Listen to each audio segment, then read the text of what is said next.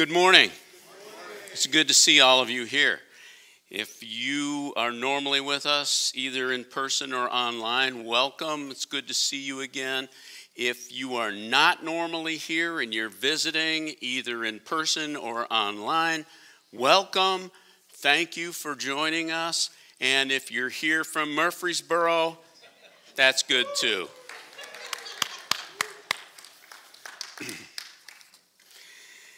Wow.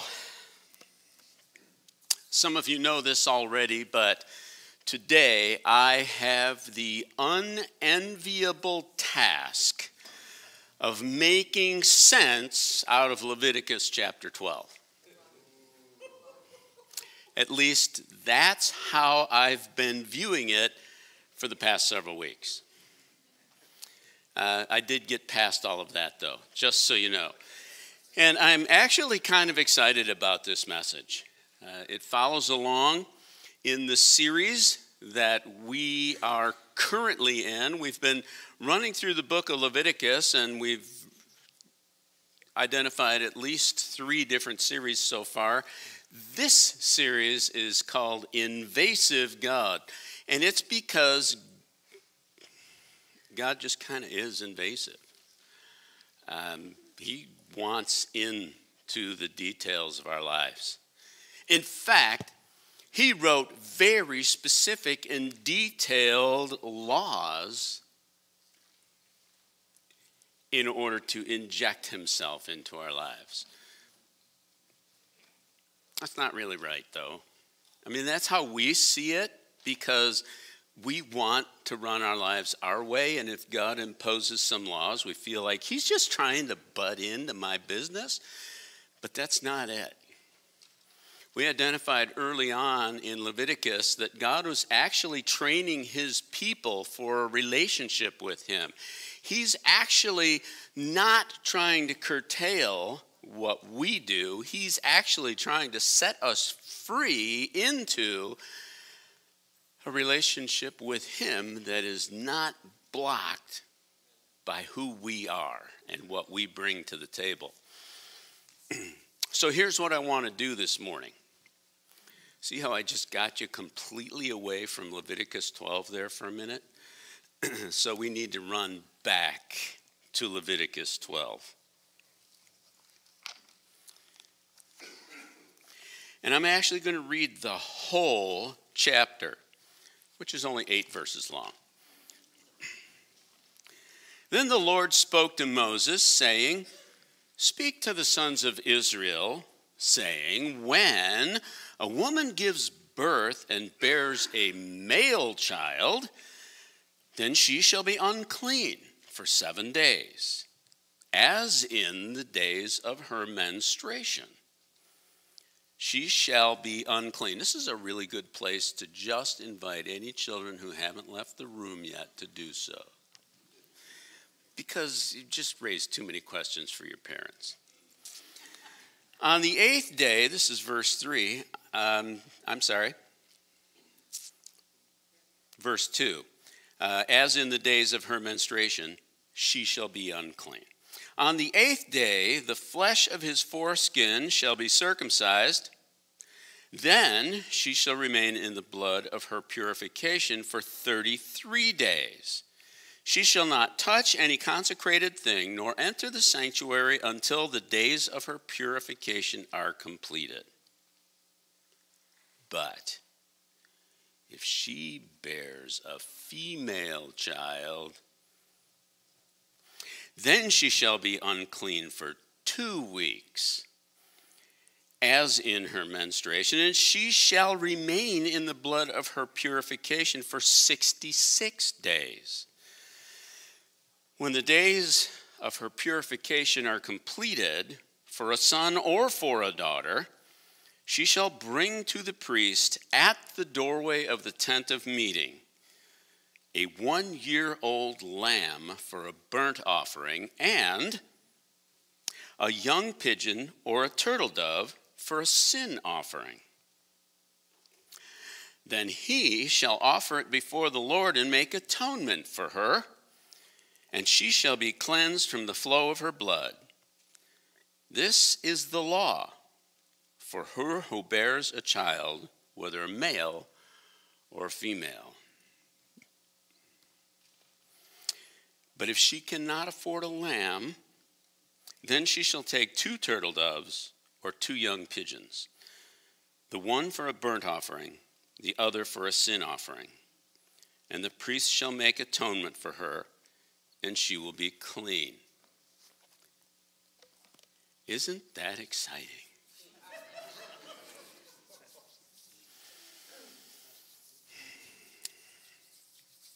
So now you can see why I thought this was an unenviable task. Um, and you know what? From here, we can go on to explore the path from unenviable task to the kind of excitement that I really have now about this passage. So, there it is, Leviticus 12. Uh, I shared this passage with several people in order to get their response over the last few weeks. And uh, when some of them first read it, they were skeptical that there might be an application for us in 21st century middle class suburban America, but there is.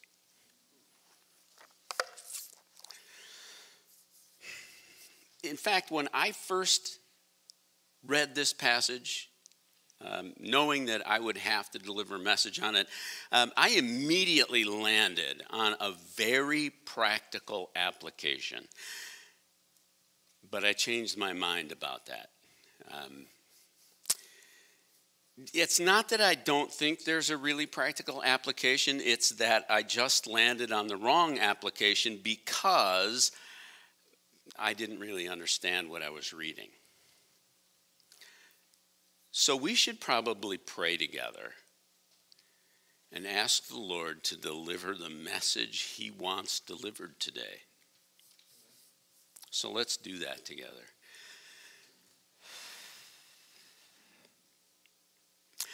Heavenly Father, I know that there are two parts to a message being delivered. One is the message, maybe three parts. The second is the messenger. The third is the one receiving the message. The message is sent from you, and it is pure. Uh, in this case, I am the messenger, and I am not. And we are the recipients of the message, and neither are we pure. Uh, in many ways, we bear our uncleanness right here into your presence. And it is only by the blood of Jesus Christ that we are able to stand here today and be seen by you as clean.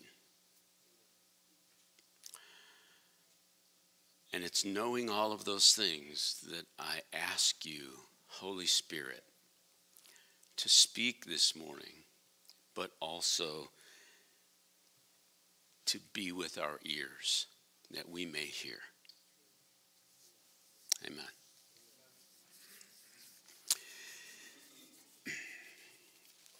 So I came in this morning all pumped up after two weeks of being kind of apprehensive. And uh, I heard from one of our brothers in the Lord who said to me, Are you, I heard a rumor that you were going to be preaching this morning. Is it true? And so I immediately said, Why? Um, he goes, because of you know the way that you delivered the last message, I was just really looking forward to it and everything. And and his enthusiasm was so huge and overwhelming that uh, it really encouraged me. And so you know who you are, and I thank you. Hopefully, the rest of us will become enthusiastic. Um, so, this is the first thing I want to do. I want us to notice a few things about this passage. First, in Leviticus 12, God declares that there is a difference between giving birth to a boy and giving birth to a girl. And I want you to think of it that way. I don't want you to think that there's just some physical difference because I don't have experience in that realm. And I don't know if there's a physical difference in giving birth to a, a, a boy versus a girl. Um, and I hope never to have that experience.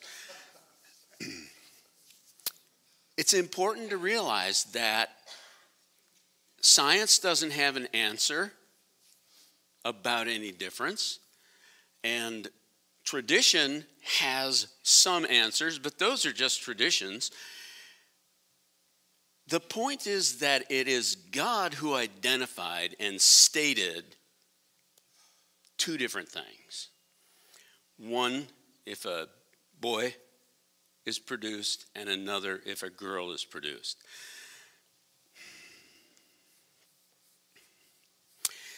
Second thing I want us to notice is that human blood is part of this equation. It's not like what went before.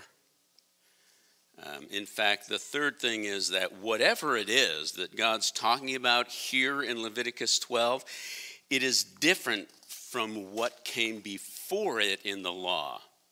Do you remember last week, Pastor Alex was talking about food and clean and unclean animals and things that died and what would happen if someone came into contact with the carcass of a dead animal. And so this is entirely different from that. This is as different as humans are from animals. So let's get into these three things. First thing, uh, and I want to deal with this right off the top, uh, get it out of the way. In Leviticus 12, it is God who declares that there is a difference between giving birth to a boy and giving birth to a girl. Some people will read this passage or hear those words, and the only thing that they'll be able to focus on is the fact that the purification time was twice as long for a girl as for a boy. And if we get stuck there, we'll miss the point. I was stuck there trying to figure out how to explain it. And I realized that I missed the point for a long time. So if we get stuck here, we will miss the point that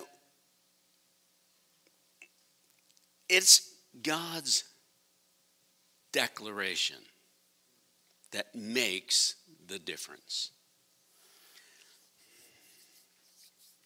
Here's what I do when I find a passage like this that raises questions in my mind.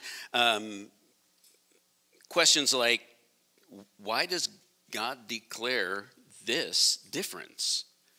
Um, I go to Scripture and I see what the rest of Scripture has to say about the matter. And in this case, it doesn't say anything. Um, no, it really doesn't. There's, there are two references back to this. Both of them are in Luke chapter 2.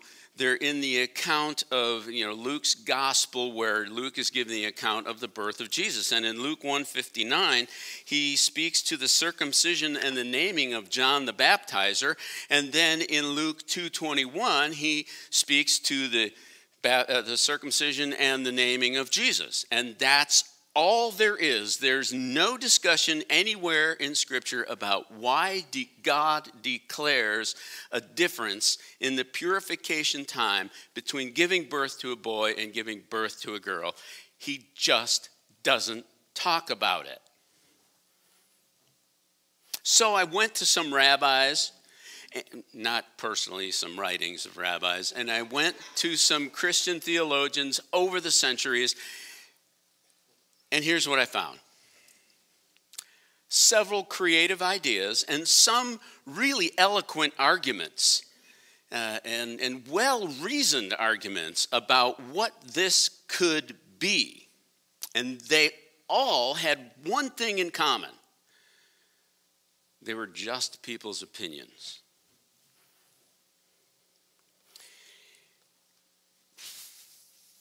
Although I value and I can learn a lot from people's opinions, they are not what our understanding of God's word is based upon. we don't trust in people's opinions to tell us what God is saying. We trust in God to reveal by His Holy Spirit what He is talking about.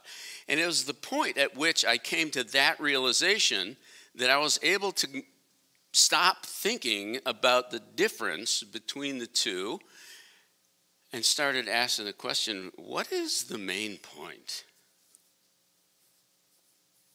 So there is literally no authoritative statement on the question of why God declares the purification time from the birth of a boy to be different from the purification time from the birth of a girl. It's almost as if God is saying, don't try to figure it out. Just do it because I said so. Which is incredibly unsatisfying. But it's so much in character with who God is. My wife pointed out to me something I've known for a long time, and it was very helpful in helping me to sort through that particular issue. And it's in Deuteronomy chapter 29, right at verse 29, which says this The secret things belong to the Lord our God, but the things revealed belong to us and our sons forever, that we may observe all the words of this law. So, what God is doing in Israel is he's revealing what he values. Pastor Alex said that last week. God is revealing in these laws what he values, and he is encouraging us to adopt his values. So before I finish point one, I want to let you know that God is not establishing the value of boys above the value of girls. That is not what he is doing. Actually, the idea of just do it because I said so, well, that's pretty much sums up why God established his covenant with Israel. Not the law, but his covenant with Israel. And why he gave them the law. He wanted Israel to be unique among all the peoples of the earth. There is no nation like them because there is no God like him. And it is their unique law that reveals that truth. So don't get stuck on the fact that there seems to be some inequity here. There is no inequity. God is not a respecter of persons. He does not favor boys over girls. Leviticus 12:6 displays the fact that the offering is the same whether the child is a boy or a girl. In fact, it almost seems, to me at least, that God is preferring women and children in general over men. Uh, here's why I say that the bloody discharge that follows childbirth it was a matter of healing i mean this is a trauma to the body to give birth, at least since the fall. And this allows an opportunity for healing. Remember, there were no modern doctors, there were no antibiotics, no stitching up of ripped tissues. There was time, and there was tenderness, and there was nurture. Remember this too although the mother was ceremonially unclean, that means she could not touch any consecrated object. She could not enter the sanctuary. Although she was ceremonially unclean, she was not isolated from the child or from the family. Rather than driving her back into the daily routine, God commanded that she be protected. Protected from what? From the physical stress of the daily routine taking its toll on an injured body. Here are some additional realities. Now, these things are not contained in the scriptures, but these things can be seen if we look from a positive point of view instead of from a negative point of view. What I mean by that is if we look for the blessings instead of look at the consequences. The woman was protected from the physical demands of the daily routine. She was protected from the physical demands of the sacrificial rituals of Leviticus. She was given the opportunity to heal and regain strength. She was protected from the physical demands of hospitality. She was protected from the possibility of contagion from various human sources. She was protected from the sexual demands of her husband. She was given time to nurture and bond with her child. These are all positive benefits of obeying what God commanded. So last week, Pastor Alex told us this, and he put it this way The cleanness or the cleanliness laws train us to know the spiritual principles that God values so that we can know what it means to have a relationship with Him. And he valued that recovery of the mom. He also noted, Pastor Alex did last week, that being clean is about learning to value what God values. Last week, the main point was God values life, so stay away from death from dead things.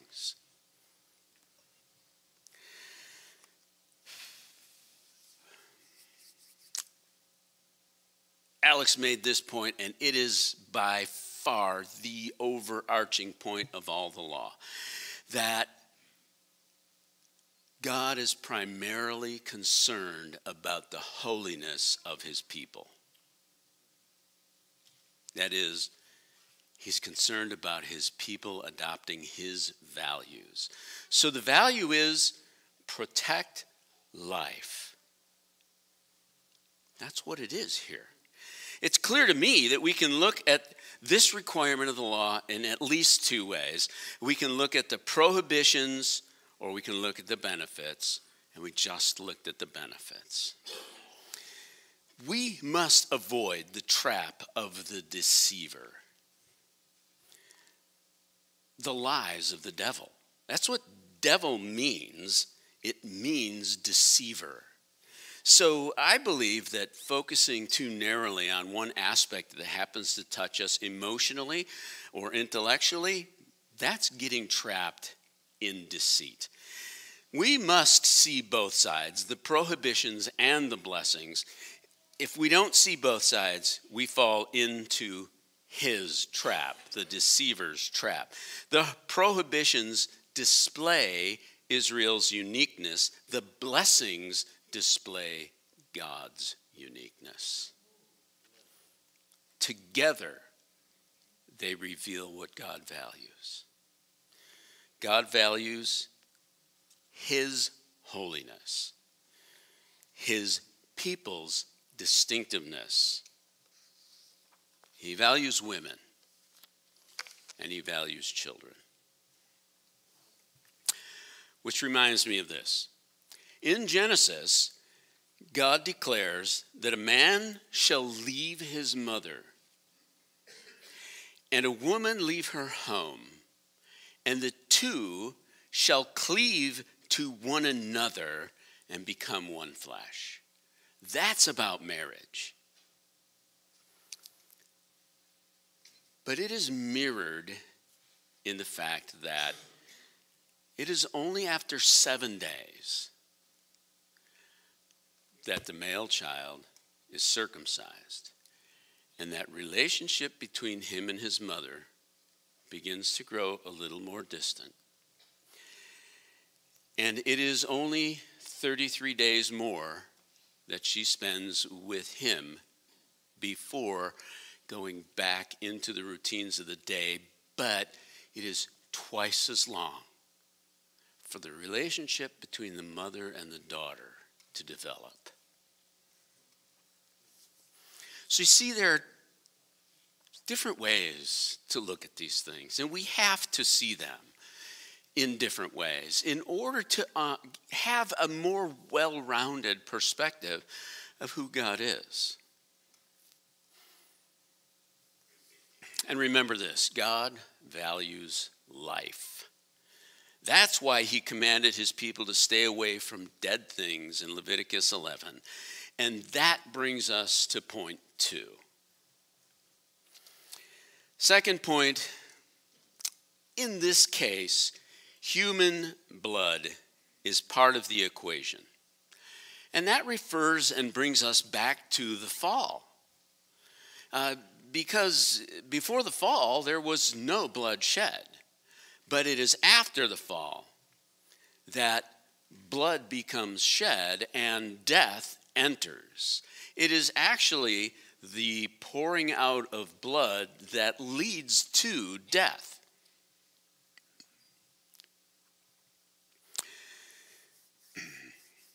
The entrance of death into the human system, into the human experience,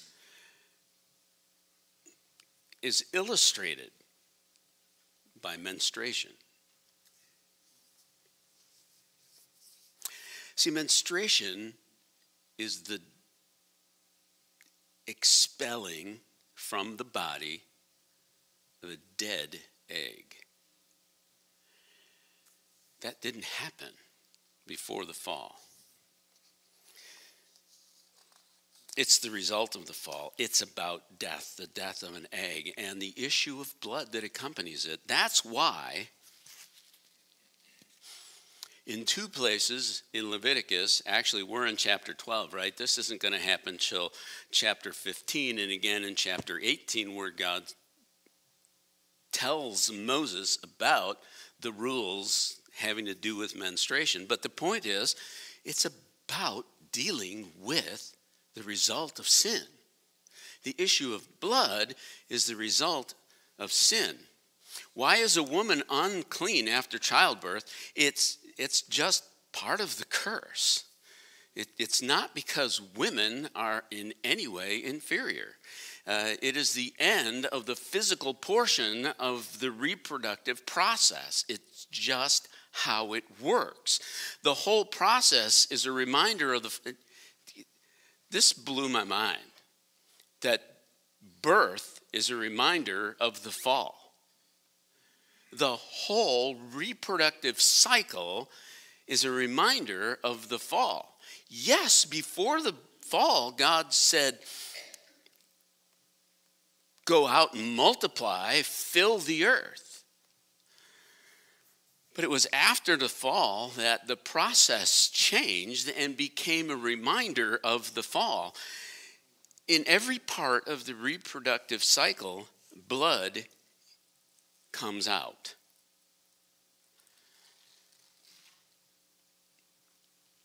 Blood is issued from the woman as a result of damage to her physical body and from the reproductive organs. Blood going out of a person is a result of the fall.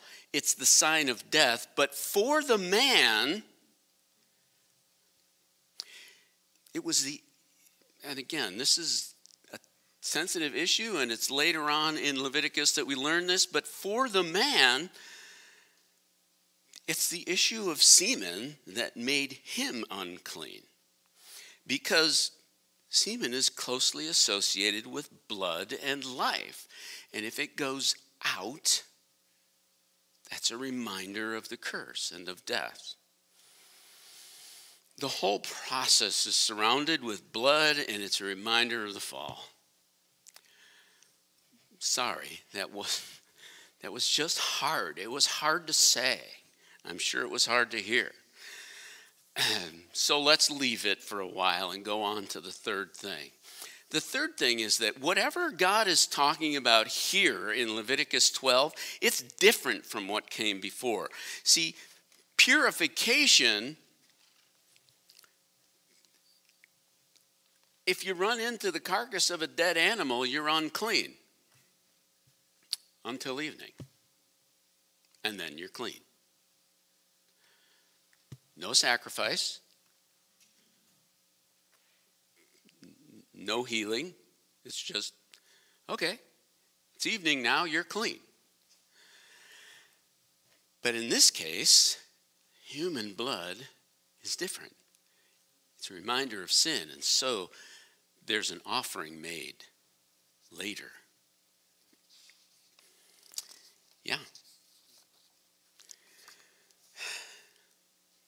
Wasn't that a short point? I mean, it, that's that's the thing, you know. Human blood is different. The curse uh, affects everything in creation. We know that from the New Testament.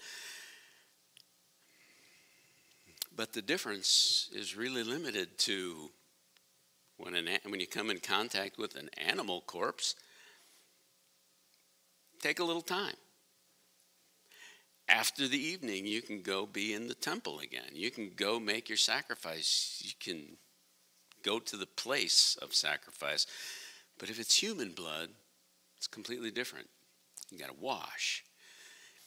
Depending on what it was that came into contact, you have to wash your clothes. You have to wash your utensils. You might have to break some of them and destroy them, never use them again. Nothing like that when it was animal blood.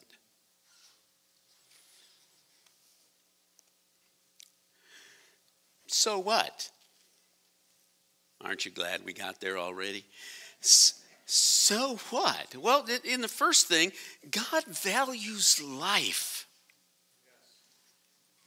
God values life. He values women. He values children. He values men. There are ways to get back to fellowship with Him. That's the whole point of Leviticus, teaching His people how to have a relationship with Him, how to deal with the thing that separates us from Him, what it is that He requires. Why is it He required these things? He doesn't explain it, He commands it.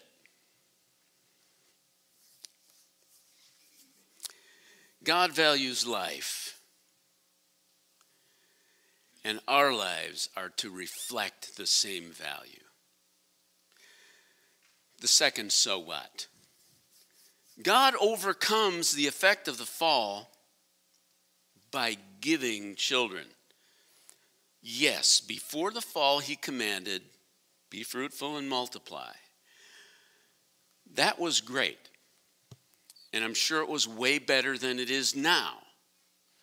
And if it had remained that way, we would we have no idea of the blessings we would be receiving from God. But it didn't go that way, and we are where we are. And now we look at childbirth and we think, this is the next generation. This is life going on. Right? In the law, it was a picture of sin. But under grace, under God's grace, with God's mercy, the birth of children is an amazing gift. And it allows us to go on as a race. And what that means is it allows us to be, to exist in praise of his glory because we have more to whom we can communicate the gospel. God overcomes the effect of the fall partly by giving children.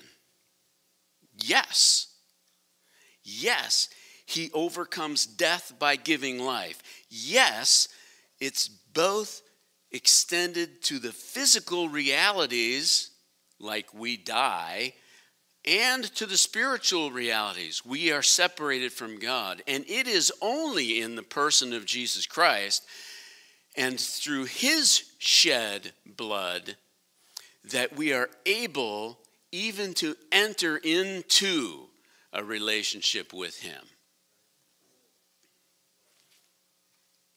Jesus Christ is the fulfillment of the Old Testament sacrificial system, including Leviticus 12. Third, so what? When we go through our lives, if we are to honor God, if we are to enter into a relationship with Him and continue in that relationship, we no longer have to do what they had to do in the old covenant. They had to continually bring offerings for their sin in order to make them right and be able to approach God. That's what clean and unclean is really about. It's about becoming in a condition in which we can approach God on His terms. He satisfied that requirement once for all, for all time in the blood of Christ. So we have one responsibility walk in faith and holiness. Walk, that means go through your life. That's how we go through life. We walk one step at a time, one day at a time, one moment after another. We walk, we step from here to there, trusting God in faith and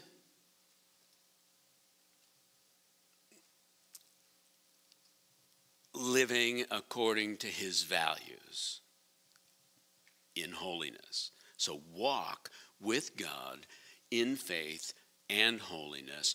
Walk with God by valuing what he values and living life as though we really value it. Because God does not always say why. Sometimes he says exactly what he said to Peter. Peter? To Paul. My grace is sufficient for you. It's everything you need. It's all you need.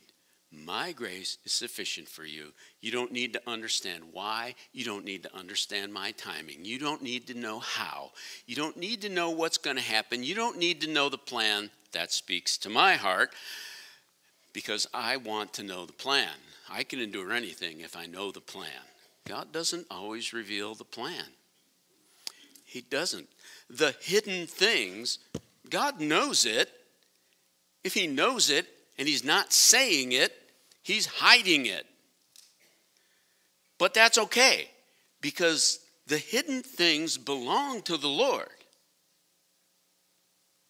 The things He's revealed, like His values and how to walk in faith and holiness, the things He's revealed belong to us and to our children forever for one reason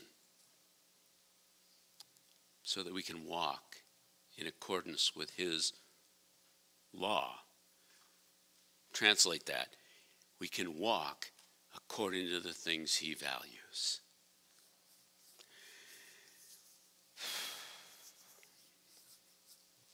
See, we are constantly being cleansed from sin, not through the Old Testament sacrifices, but through what the New Testament declares we have an advocate with the Father. And if we confess our sins, he is faithful and just to forgive us our sins and to cleanse us from unrighteousness. We need to be walking there every day, constantly being cleansed from sin through our confession of our errors and our agreement with God's value, and then seeking His empowering in order to be able to walk according to those values. We make dead choices every day. I said that in plural. I said choices, right?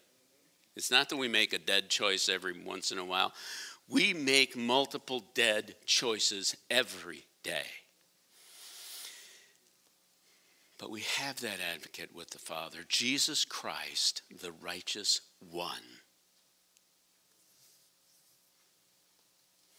We need him to do what Scripture tells us he's doing, by the way. He lives forever to make intercession for us. So, those three so what's boil down to one thing. At least I think they do. Let God invade your life and push death and the deceiver out the door. How do we do that?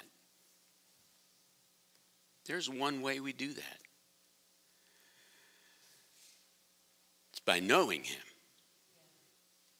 How do we do that? There's only one way that we do that by reading what he's written about himself. And even so, all then that we gather is information.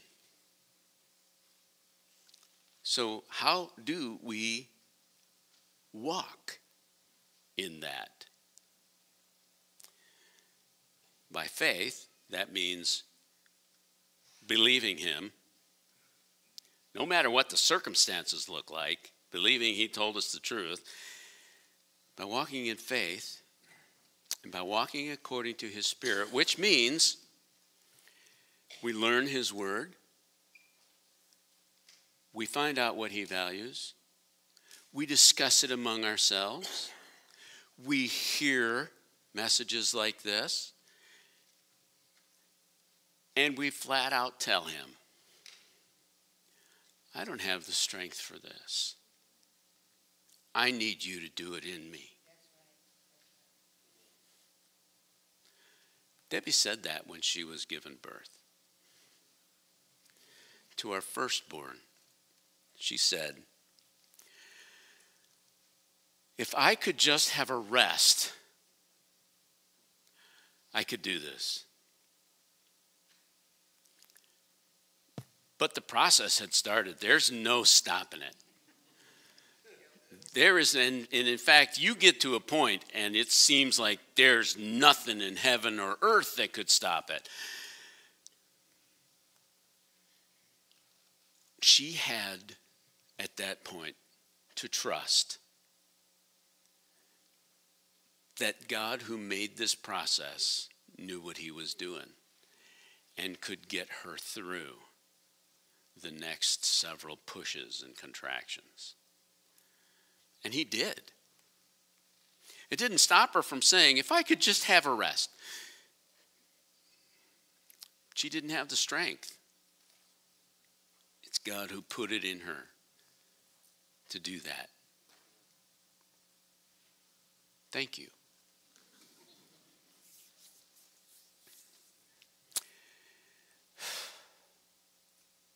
So we made a decision this week. Uh, you know what? We have another song and we're going to do it. So, worship team, come on up. Uh, you may notice that there's no bread and wine or juice out here for today. Um, that's too bad because this is this is the perfect Leviticus 12 is the perfect message for communion uh, to build communion around. It's I never thought that when I first read it. Okay, but I think it now. I think it now because it so clearly points out to us that God values life. And He made a way to get back to Him.